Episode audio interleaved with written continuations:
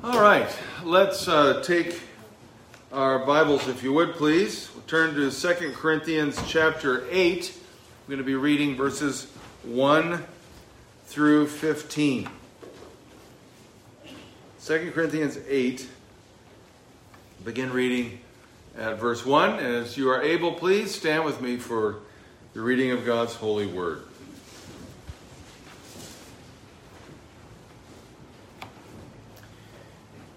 We want you to know, brothers, about the grace of God that has been given among the churches of Macedonia. For in a severe test of affliction, their abundance of joy and their extreme poverty have overflowed in a wealth of generosity on their part. For they gave according to their means, as I can testify, and beyond their means of their own accord, begging us earnestly for the favor of taking part in the relief of the saints.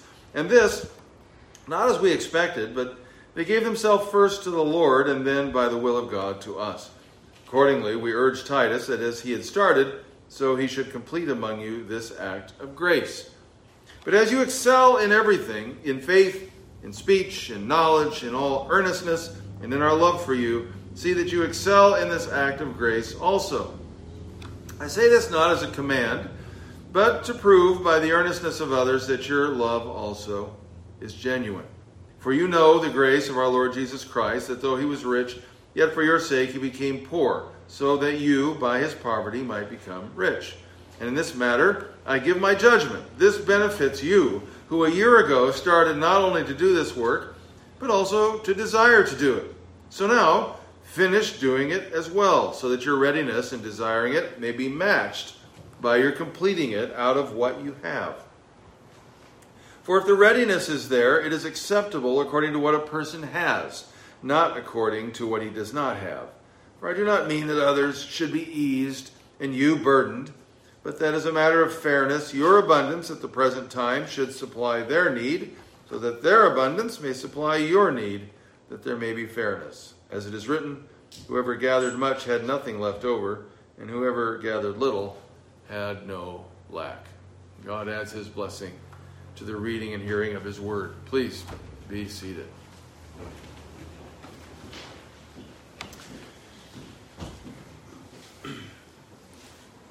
So we come now to this uh, next section in the book of Second Corinthians. You might remember, those of you who have been here before and have been following along this, uh, for those as well that are online, that we have uh, been talking about most recently, the relationship between Paul and the Corinthian church that was damaged and how that relationship was repaired. You might remember two pronged attack in, uh, in dealing with those damaged relationships. Number one, through uh, appropriate discipline, whether formal or not, and in Paul's case here, his uh, acting in his office as an apostle to challenge them with their sin and so on, which they didn't appreciate to begin with, but eventually did follow along with the second prong of uh, that is necessary to see those relationships fixed, and that was repentance. And their repentance was sincere. Their desire to have that relationship repaired uh, was there, and so Paul has been rejoicing in that. As you may remember, he finished up the last uh, with the last statement in the prior section saying, I have this great confidence in you. So thankful for the repentance that they had shown to the confrontation that he brought to them from the Word of God. So now, this relationship being restored, there's another stronghold to deal with, not just division, um, which uh, has to be attended to, but once that division, once that disunity has been dealt with, there's another stronghold that Paul has to address here. And he does this very, very graciously throughout this section, but they've, they've left something undone, and it needs to be taken care of.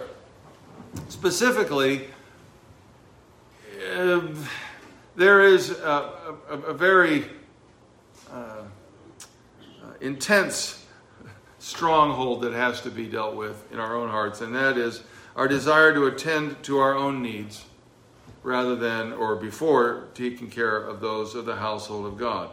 And that often happens when there's damaged relationships, and you can, I think you can imagine why.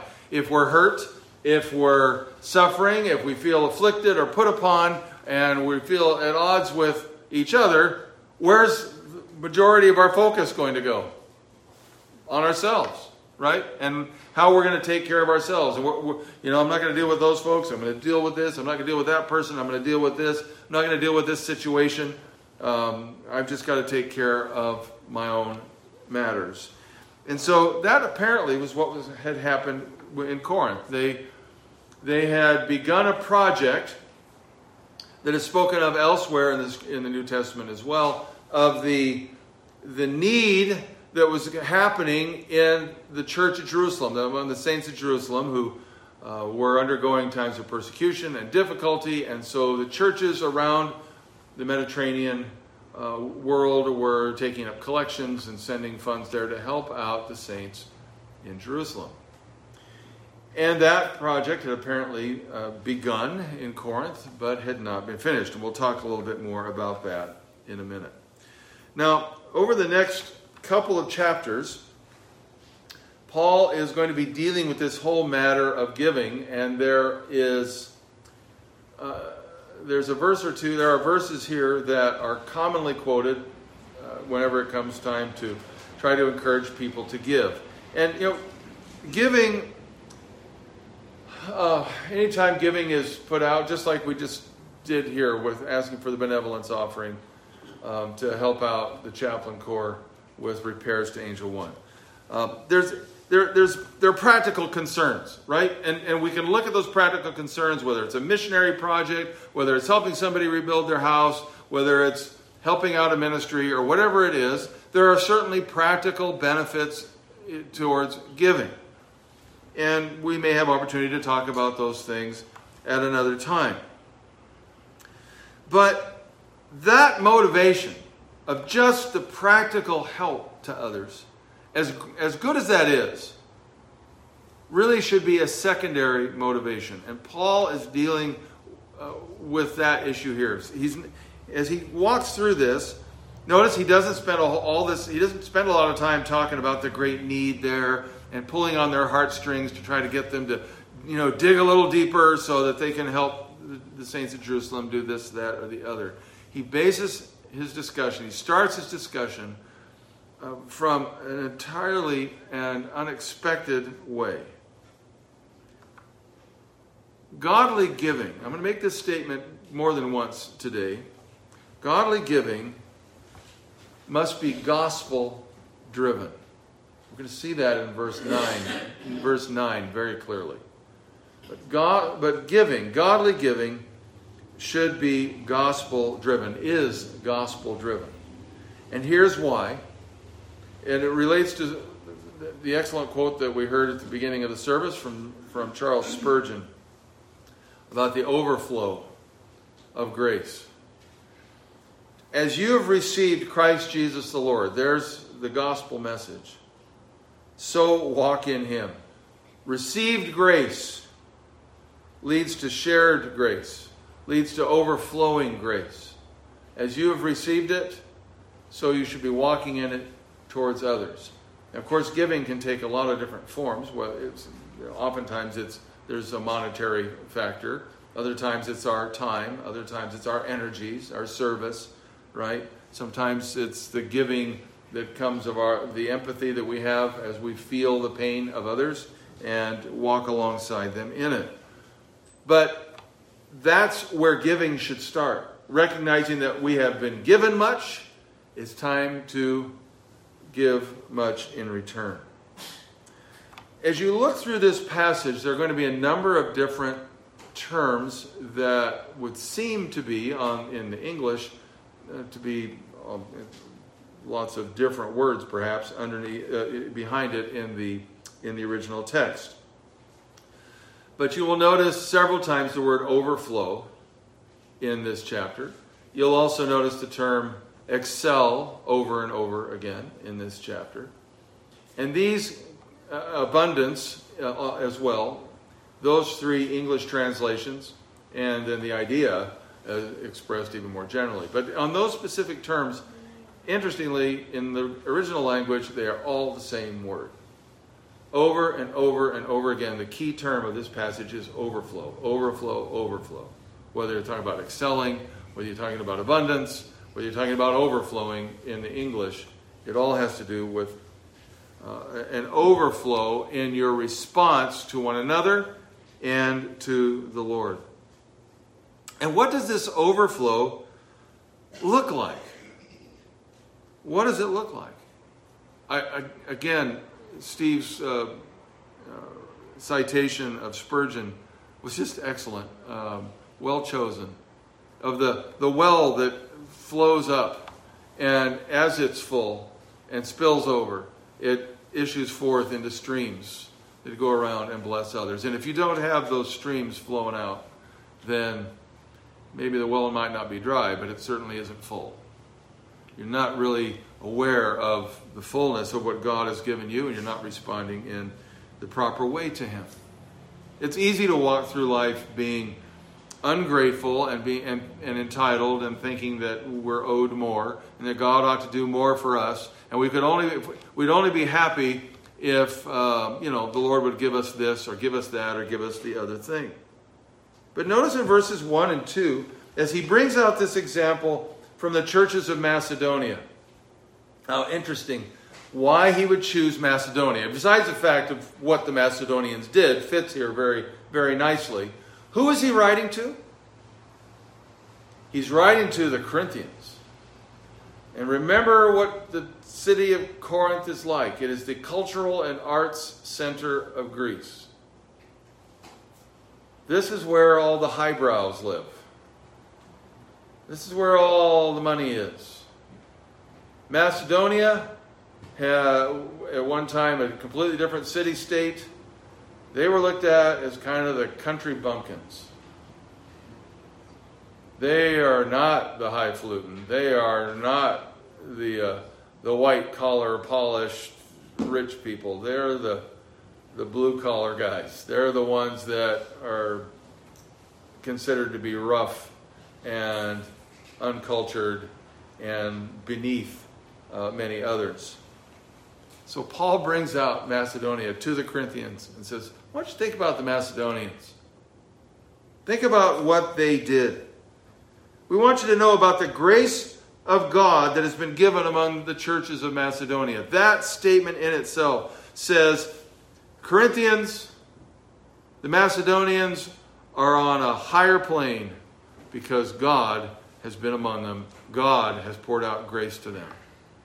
I want you to be aware of that. He says, For in a severe test of affliction, now they haven't had it easy. Their, their abundance of joy and their extreme poverty have overflowed in a wealth of generosity. Now, are those two, th- two things that you would normally put together to think about overflowing? extreme poverty, well, three things affliction, extreme poverty, and wait a minute, abundance of joy, and that abundance is overflowing. And so this is basically saying in a severe test of affliction, affliction, their overflowing of joy and their extreme poverty have overflowed in a wealth of generosity. What is Paul saying? Basically saying money isn't everything. Joy is not dependent upon how much you have. Your joy is dependent upon the grace of God that's been poured out into you. Those of you that have traveled around the world or, or even around the, the country, and you have you, you probably know or have observed those who have very little and yet seem to be quite content and happy. Particularly among the household of God. Uh, I know in some of the countries that I've been in and seen absolutely incredibly heart wrenching poverty. And yet, you get into the worship services and they sing the roof off with joy. An absolute delight. One of my favorite memories is driving through the western part of Rwanda over these bumpy horrible, horrible roads. At one point, the road, the rocks underneath tore the brake line off the, the underneath the car. I had to stop and do repairs on the side of the road. It's one of those Toyota vans that are everywhere uh, around the world that they use for like little mini buses. And there was me and 22 pastors, um, some lady, and a rooster in that van, bouncing around, hanging out the windows with the, the windows open. And these guys are dirt poor. They've got nothing. And the entire day, with the windows down, singing at the top of our lungs, and I didn't even know, you know, I wasn't sure what language I was singing in. I kept saying to the guy next to me, What are we singing about? Okay, la la la, I can at least do harmony. Um, and they are just singing at the top of their lungs praises of Jesus Christ as we're bouncing around from village to village to minister. It's fantastic. It's just awesome. Incredible experience. Joy isn't dependent on what you have. Doesn't, it's not dependent upon your comforts. It's not dependent upon your social status. It's dependent upon the grace of God that has flowed out in you. And if you're a joyless person, one of two things is true. Either you haven't recognized the grace of God in your heart and life, and therefore uh, are responding in gratitude to Him, or you haven't experienced it. Both things need to be remedied. Because when God pours His grace out into your heart and life, it changes you. And we need to recognize it, and we break forth into joy in spite of affliction, in spite of uh, the, the poverty that we may, uh, may uh, be experiencing. Grace is going to overflow when our well is full into joy. And not only that, it Paul's he has a specific issue he's trying to deal with, and that is the offering for the saints in Jerusalem. And so he points out their the incredible generosity that is shown there among the Macedonians, who have basically nothing, but they're giving out of what they have. You notice he doesn't say, well, you know, they were they gave blah blah blah amount. That was immaterial. He couldn't have cared less about how much it was. What he cared about was that they gave out of, uh, out of, and according to, and even beyond their means. As grace flowed out, there was no stinginess about them whatsoever. They were like, uh, "We got to do something." Well, here we go, and um, they uh, were incredibly generous. And that, this receiving God's grace does show that in your generosity. Now, it is a matter of means uh, relatively speaking. But notice that it is according to your means. Paul didn't put some arbitrary limits on it, saying, well, you know, hey, we're going to. And I'm not necessarily opposed to, you know, fundraising things like, you know, thermometers or whatever device we want. You know, that's okay. We got a goal to meet. But in this case, Paul was just saying there's a need here, and the Macedonians gave. Probably didn't have a thermometer picture uh, there. But uh, anyway, they gave according to their means and even beyond it. They gave sacrificially because of the grace they had received from God. And notice that in verse uh, 3 and 4, that this is not just a matter of their means, it really speaks to a matter of their willingness, that this grace overflows in, in, a, in a willing generosity. They begged us, verse 4, earnestly for the favor of taking part in the relief of the saints. When was the last time you begged to support somebody else? In this congregation, I know it's not a rarity, but I want you to think about that. Nobody had to plead with them to give. The Macedonians were pleading for the favor. What a refreshing attitude. I want you to think about uh, these words of the Apostle Paul in Romans 15, where he speaks about the aid there. He says in, in verses uh, 25 to 27 of Romans 15, At present, however, I am going to Jerusalem bringing aid to the saints for Macedonia and Achaia. Okay, that would be where Corinth is and Athens. Macedonia and Achaia have been pleased to make some contribution for the poor among the saints at Jerusalem, for they were pleased to do it. And indeed, They owe it to them, for if the Gentiles have come to share in their spiritual blessings, they ought also to be of service to them in material blessings. So, Macedonia, Achaia, Corinthians came around apparently and did give uh, according to their means as well, and they were able to do uh, an offering that helped the poor among the saints there at Jerusalem. So there's a willingness there, an eagerness to participate in the things of God. Again, be, all going, going back to uh, Paul saying, the grace of God was given to the Macedonians, and this is what happened. They were full of joy, they were eagerly generous to give. And then uh, we just read there in Romans about the matter of, of having an obligation to our uh, Jewish brethren.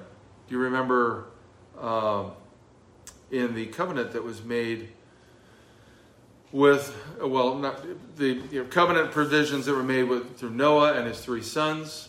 And do you remember the blessing that came as an outgrowth of that? Um, the blessings that came upon the three sons, or in one case, uh, a curse that came upon one of the sons. That Shem was to be the one that received the, the, the great blessing. The second son, or it was actually the third, and was elevated, Japheth, uh, father of many Gentile nations. Japheth shall dwell within the tents of Shem. There's a covenant connection uh, that we have because of our Lord's plan to bring uh, out of out of uh, all the nations of the earth one people. Um, we and, and primarily revealing Himself to begin with through the Jewish nation. We have an obligation. Okay? This isn't just about you know uh, a pitch to to give to Israel. That's not what I'm talking about here. But it's a recognition that we are uh, we are walking in obligation and obedience. And that is what we see in verse 5. So there's desire, there's eagerness, but also says in verse 5 this not as we expected, but they gave themselves first to the Lord and then by the will of God to us. now, this phrase, not as we expected, uh, Paul, I don't believe, is making some reference to their poor character. It's rather their poor circumstances. It's not that he was expecting the Macedonians to be louts about this and stingy beasts. Uh, he was surprised that out of their poverty they gave what they gave. I, I, he didn't expect much from them in terms of quantity, and they gave uh, in abundance, rel- uh, relatively speaking, to what they had. But I want you to notice here, and this is the principal point about obedience. They are not just giving funds, they're giving themselves. They're giving themselves.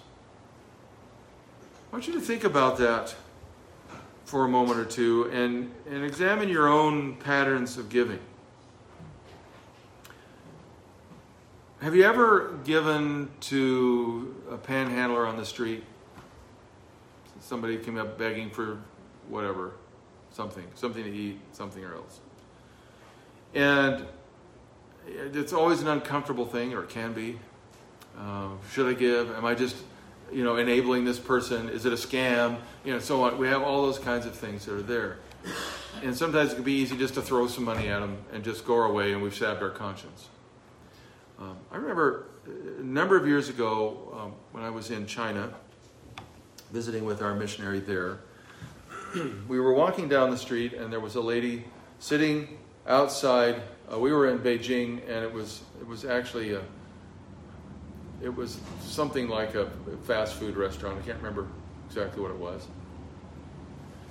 A lady sitting out um, with a little child and begging for money, and everybody else was walking by, and I was prepared to walk by because I'm just not, you know, I'm just kind of in my mind you go to a foreign country, I've been in a lot of foreign countries where you, you give something to someone and suddenly you are besieged, surrounded by a crowd, um, and everybody wants something.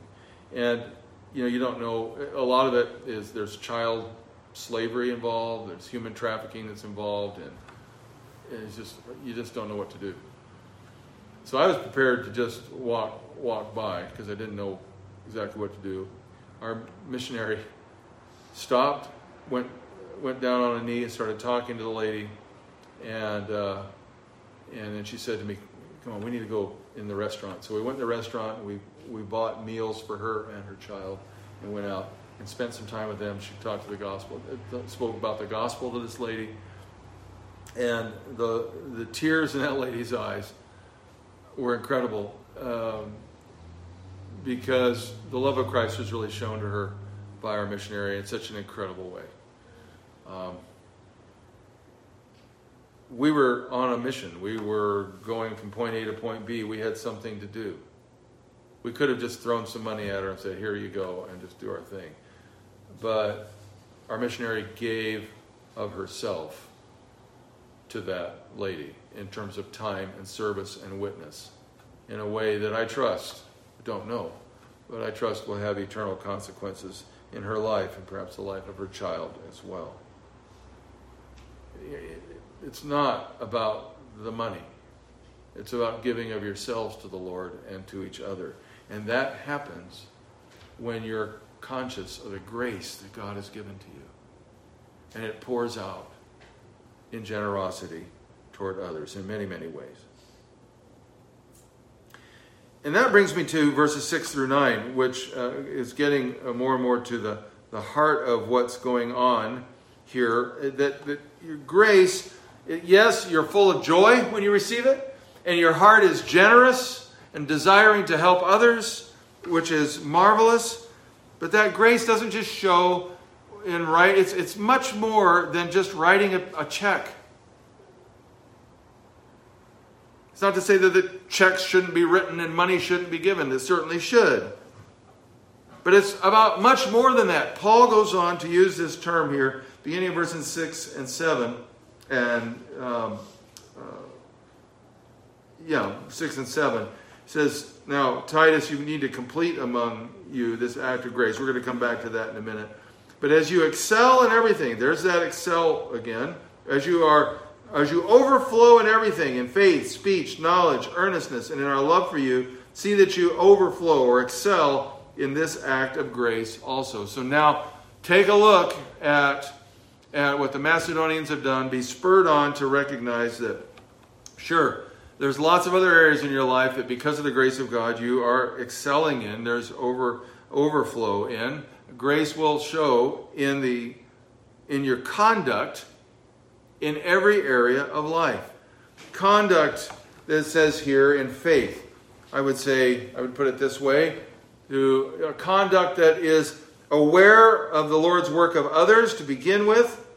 Um, this act of grace that uh, was begun with, which is the giving of, to the saints in Jerusalem, it was begun by the Macedonians. Now, complete this. You started it. You're coming alongside them, being aware of who they are, now let's let's get on board, let's get with the program and finish this, uh, so that you're overflowing in consort with uh, concert with everybody else who is involved in this.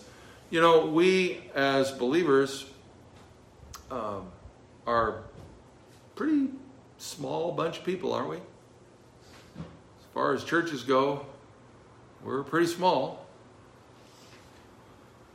But there I trust you are aware, you do know there are other Christians out there, right?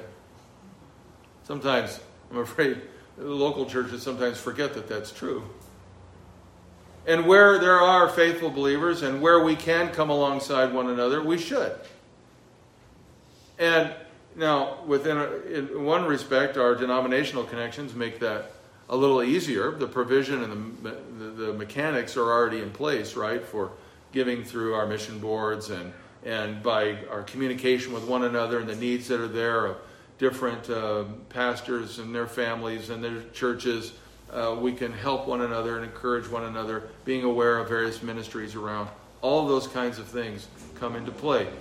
We're not an island. We need to be aware of what else is going on, and we need to come alongside, pool our resources together with those of like precious faith, and use our the resources God has given us to generously and joyless, joyfully benefit others, be a blessing.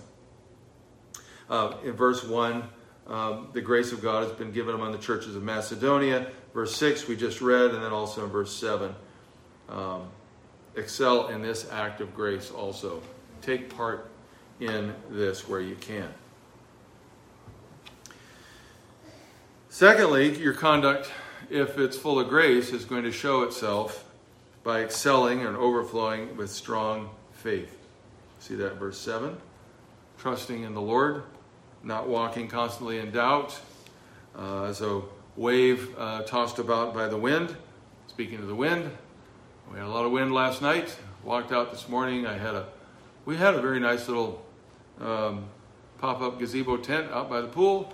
It's now flattened and uh, it tried to wrap itself around the, our little cabin in the backyard. So, um, not sure why I brought that up. Oh, because of the wind tossing things about.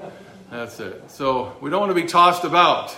Uh, did I mention it was a late night last night? Um, anyway, the uh, the fact of the matter is is that we need.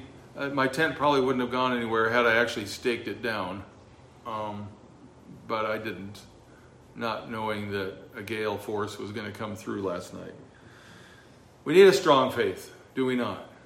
Because those, uh, while things can go along well many times, uh, those gale force winds can come through, and we need to be well anchored in our Lord and Savior, Jesus Christ, in our God and Father, and in the ministry of the Holy Spirit. The spirit faith our journey with our lord begins with faith and it needs to continue with faith. And as we receive his grace it will by his by his goodness. Third our conduct uh, if it's if it is flowing overflowing out of the grace that god has given to us will be demonstrated in godly speech you excel in everything overflowing in speech now by godly speech, I don't just mean that which is not vulgar and that which is not crass and profane and blasphemous. Those things would certainly be included. I'm also thinking about, uh, because of the context of grace here, and that God has poured out His grace into our hearts and changed us and ministered to us. And so now, how are we going to minister to others in our speech? It's not just by avoiding wicked speech, but by having our mouths filled with messages from our Lord, filled with the gospel, filled with encouragement, filled with truth, filled with love, filled with even con- confrontation where necessary, uh, to, to address people when they're walking in a way that's contrary to the Lord's word. That kind of speech overflowing so that the grace of God is evident in every word that you say. Speech that builds up and doesn't tear down. Speech that's characterized by peace and love rather than rage and bitterness and suspicion. Conduct uh, that is gracious will be will produce speech uh, that is full of grace. And then uh, grace poured out in our hearts and lives will also uh, re- reveal itself in the overflow of knowledge. Now, um, I want you to think about this for a minute. There's a couple of aspects here. It doesn't mean suddenly uh, now I've experienced God's grace and now I know everything. Suddenly I am now an expert on all things uh, theological or otherwise. Uh, this is I think, speaking about the pursuit of knowledge, as well as um, once having acquired it, living wisely according to it. So there's a there's an excelling here, there's an overflow that that shows. It's one thing to read a book, right? It's another thing to know how to use it. A lot of people read lots of books, um, but then when trying to apply it, they can abuse or bruise or just miss the point entirely, though they've got all kinds of facts right in their minds. So when we're when the Lord has poured out His grace upon us, it, it ought to encourage us, it ought to show in the pursuit of thorough godly knowledge in every aspect of life. Know, it's no, re- it's no uh, surprise um, and no secret that, at least in this country, and indeed in many other countries around the world, particularly if they have any sort of Christian history among them, that the universities and the educational institutions and so on that exist in those countries existed because of the efforts of those who were followers of Christ who said, uh, we need to know what this world is that we live in. We need to know what it's about. We need to know how to live in it. We need to know how it functions. We need to know these things so that we can live rightly before our God who created us and who created this world. As well as being aware of his presence in history, his, his thoughts as they apply to f- philosophy and um, the operations of the human mind and body and every other discipline you can think of. The Corinthians apparently, um, perhaps because of their their wealth and their position in the world, maybe they had a little more time to pursue educational uh, opportunities and that sort of thing. Maybe uh, uh, that's the uh, unlike here in the West, you know, we've got all the books and stuff that we have, whereas others uh, don't have the time and the leisure to do that. Uh, they, they have one or two books that they hold very precious uh, to, to their hearts. And here we have thousands of books and uh, hardly give them the time of day.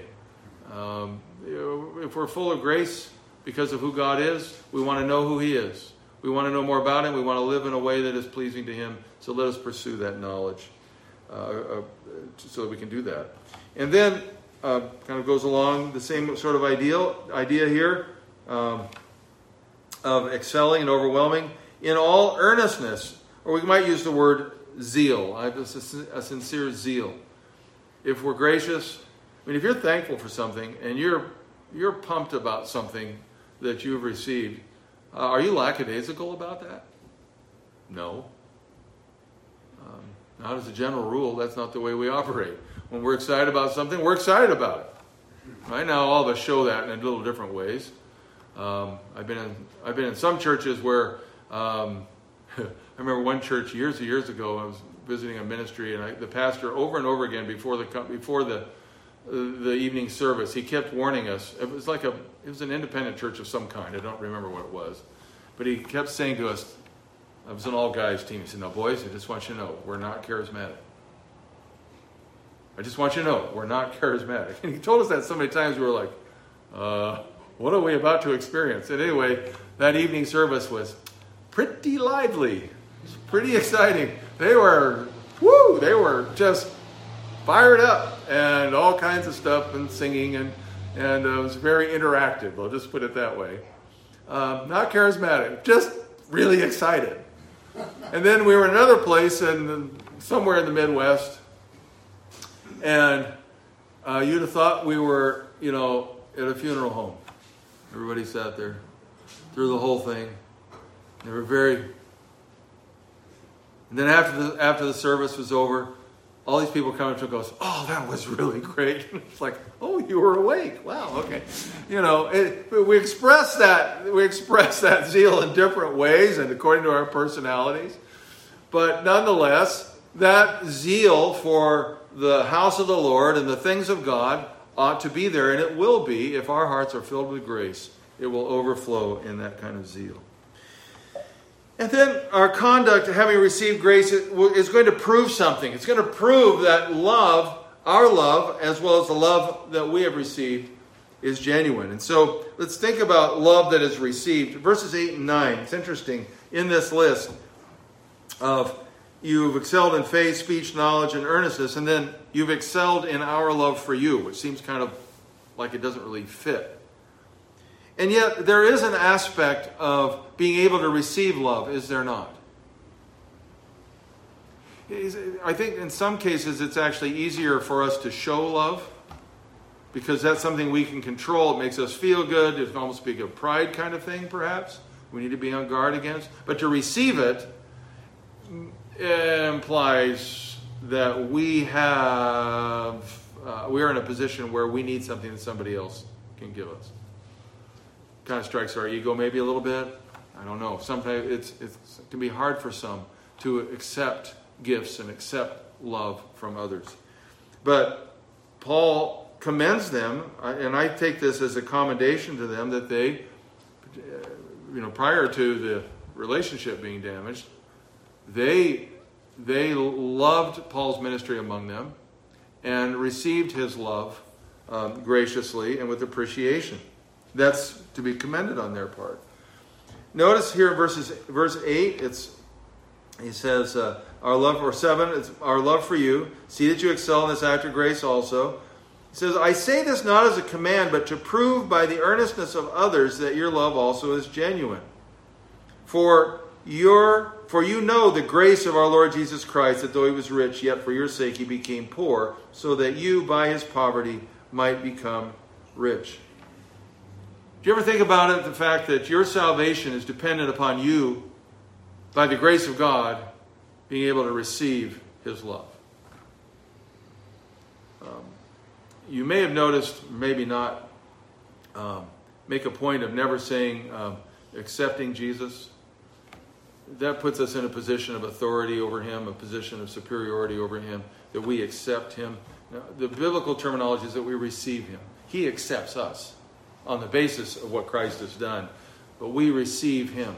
Amen. But to receive him means that we humbly have to acknowledge that we have nothing of ourselves to offer. We have to receive from him. And on the basis of that, this is again why I say that that godly giving is gospel driven. It springs out of receiving the grace of God as expressed through the Lord Jesus Christ, who showed the way, the ultimate example, model of an overflow of grace. And I thought here of this, this verse in the verse in the Psalms, Psalm 1 My cup runs over. Remember Jesus' words were in the Garden of Gethsemane Lord, take this cup from me if it's your will. But Christ's cup was full, full of his relationship with his Father, and now uh, full, and there in, uh, at the time of his crucifixion, full of the judgment that should have been ours. Um, if you receive the love of, of God, if you received His grace,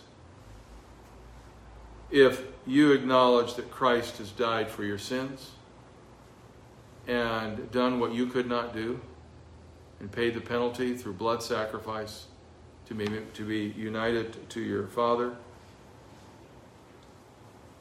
that's the essence of what it means to come to Christ and to receive Him as Lord and Savior. Coming to the end of yourself.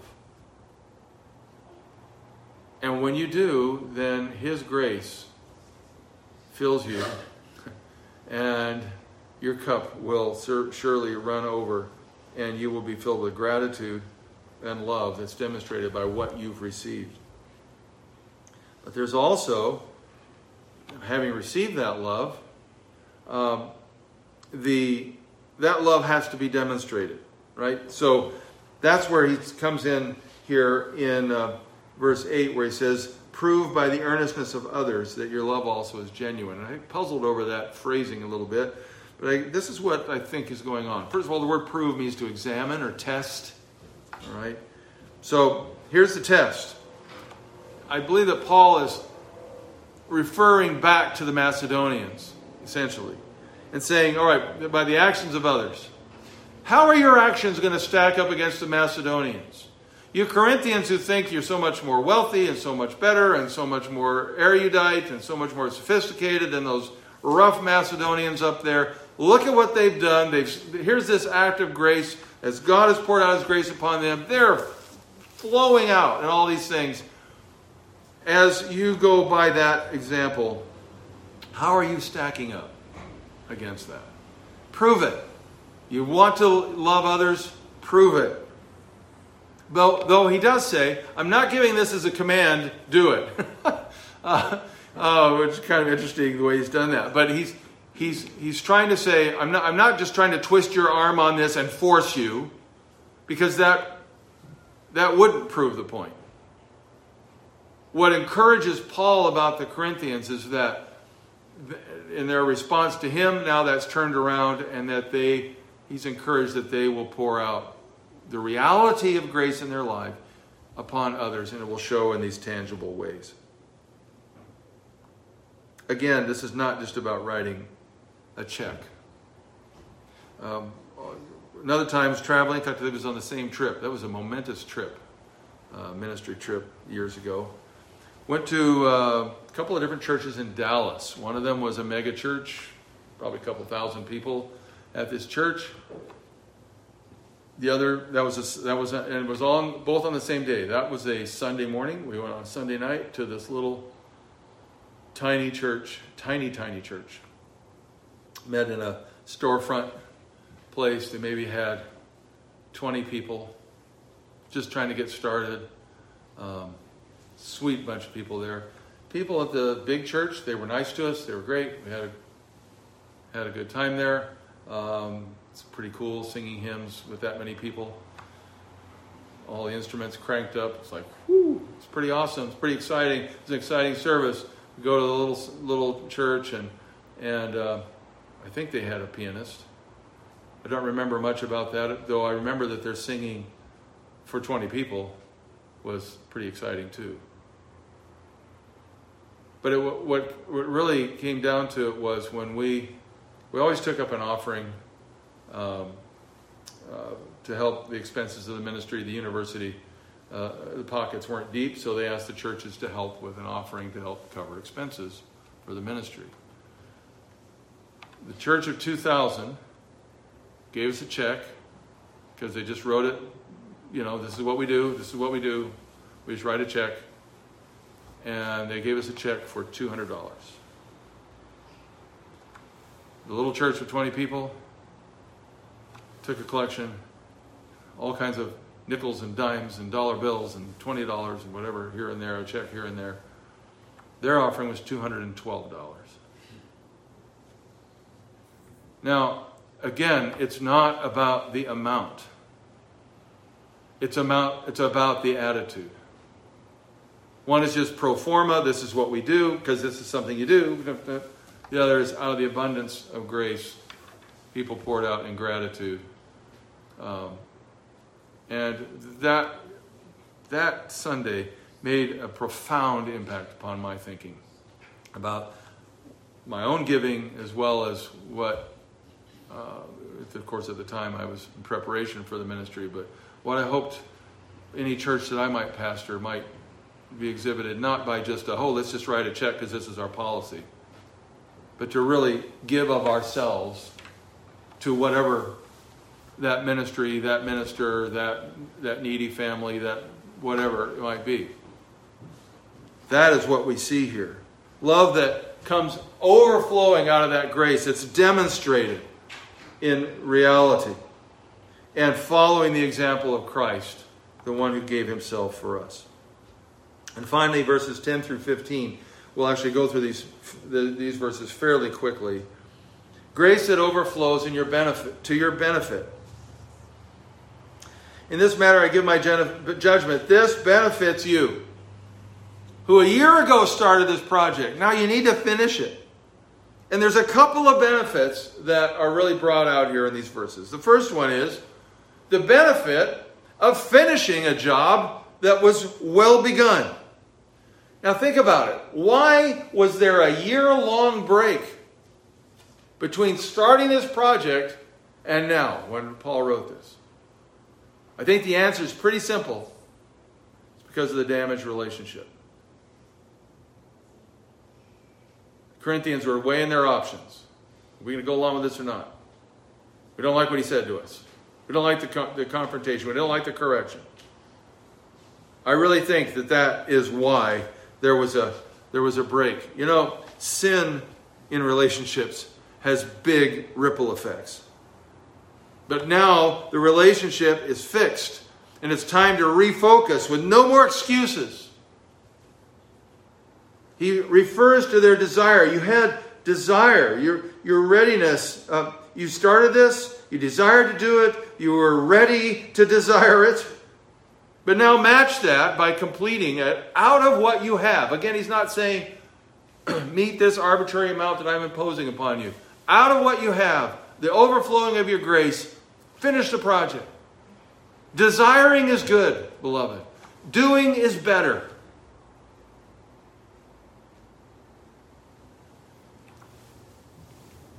As the scriptures urge us, do not grow weary in doing well. Finish the job. Show, show that the desires of your heart are, are, are genuine by matching them with your actions as you love one another. In this particular case, the application is about giving to the needs of the saints. Whatever we're giving, whether it's funds or of ourselves or whatever it is to each other, do it. Do it. Don't just talk about it, don't just desire it, do it. And the other benefit we see is in verse from verses 11 through 15. And that is simply the benefit of abundant supply. Now, it kind of goes a little counterintuitive to us. Say, I'm going to give abundantly out of my means, and therefore I'm going to have more. Right? How does that work? So I just said that. Did your mind go, wait a minute, what? But that's the biblical model. That's the pattern that we see. And it's supply without any regard to your situation whatsoever. As again, verse 3, I'll refer back up there real quick. They gave according to their means and beyond their means of their own accord, just willingly. In verse 11, um, complete it out of what you have. Verse 12, um, do it according to what a person has, not according to what he doesn't have. There's no arbitrary human, you know, level here that we're, we're saying should be given. But out of what you have, give. Verse, uh, think about Mark chapter 12 and the widow's mite. Remember when she comes in and she throws her little coin in the, the temple offering box, which is, by the way, why we have an offering box on the wall in the back there rather than pass a plate all the time because I'm trying to follow that pattern. You just you bring your offerings in to the Lord's house. You leave them there between you and God. Come in, we take special offerings like this on the basis of this kind of passage that we're talking about here. When there's special needs, we take up a special offering.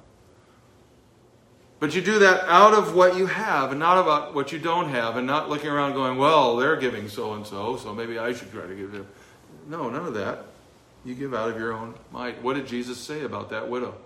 She said, out of everybody who's walked into the temple today, she gave more than anybody else. She gave the tiniest little penny, the last that she had. She gave everything she had. Other people were throwing in the token this or that or the other, and that's nice to have the token this, that, or the other. But it's much better to have out of the abundance of your heart, you speak and you give. And notice that the results, verses 13 through 15, is about fairness and how the Lord takes care of everybody all the time. Supply which takes care of all, all the time. It's not about others should be eased and you burdened. I'm not asking you to, you know, okay, poor us, poor us. You know, we're gonna we're gonna fork all this over so that the people in Jerusalem can go roll in the dough. Aren't we noble? That's not the point at all. All right says, no, it's a matter of fairness. Right now, you have abundance. So give. There may come a time when you don't have abundance, and others can give to you. It's how the Lord works so that His church can help take care of each other. So that there may be fairness. And then in verse 15, he wraps up this section with a quotation from Exodus chapter 16 and verse 18. Whoever gathered much had nothing left over, and whoever gathered little had no lack. What's he talking about? The manna. The manna. What does that have to do with anything? Remember, there were some that went out to gather the manna, and they're like, oh, I'm going to give extra. Well, what happened to it? Rotted. Okay.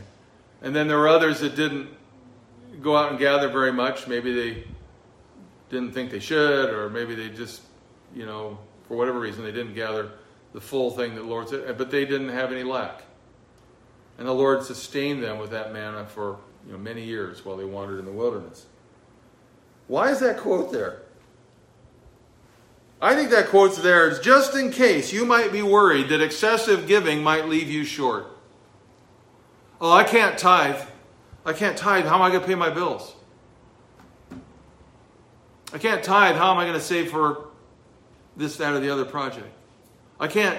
I can't give to the. I can't give that much to the Lord. Uh, um, certainly not regularly. I'll just have to wait until I have some because, after all, I got to take care of my family. Take God's word seriously. Whoever gathers much had nothing left over, and whoever gathered little had no lack. When you overflow in your giving uh, based on the grace that's in you, you're, the, the fact that the grace is there tells you that the Lord is with you, and He's not going to let you starve. He's not going to he, he knows what your needs are. He knows what your bills are. He knows what all those things are. He will take care of you. Amen. Give abundantly, generously, gratefully out of the grace that the Lord has filled your heart with. Overflow, excel in these things. That is the attitude that we have. And He will take care of us. It's a matter of fairness. He will take care of all of us all the time. So, having received Christ Jesus as your Lord, walk in him. The grace that he has given to you must flow out through you to others following his example. There are no legitimate reasons for failing to be generous with the people of God through the church. Beloved, prove that your love for Christ and his people is genuine, and let your gracious giving and living overflow. Let's pray. Heavenly Father, I thank you for your word. I thank you for this admonition to take seriously and joyfully the grace that you have given to us and live that grace out in every part of life, in every part of ministry. Lord, use us. Overflow your grace through us to be streams of blessing to all who are around us. We pray these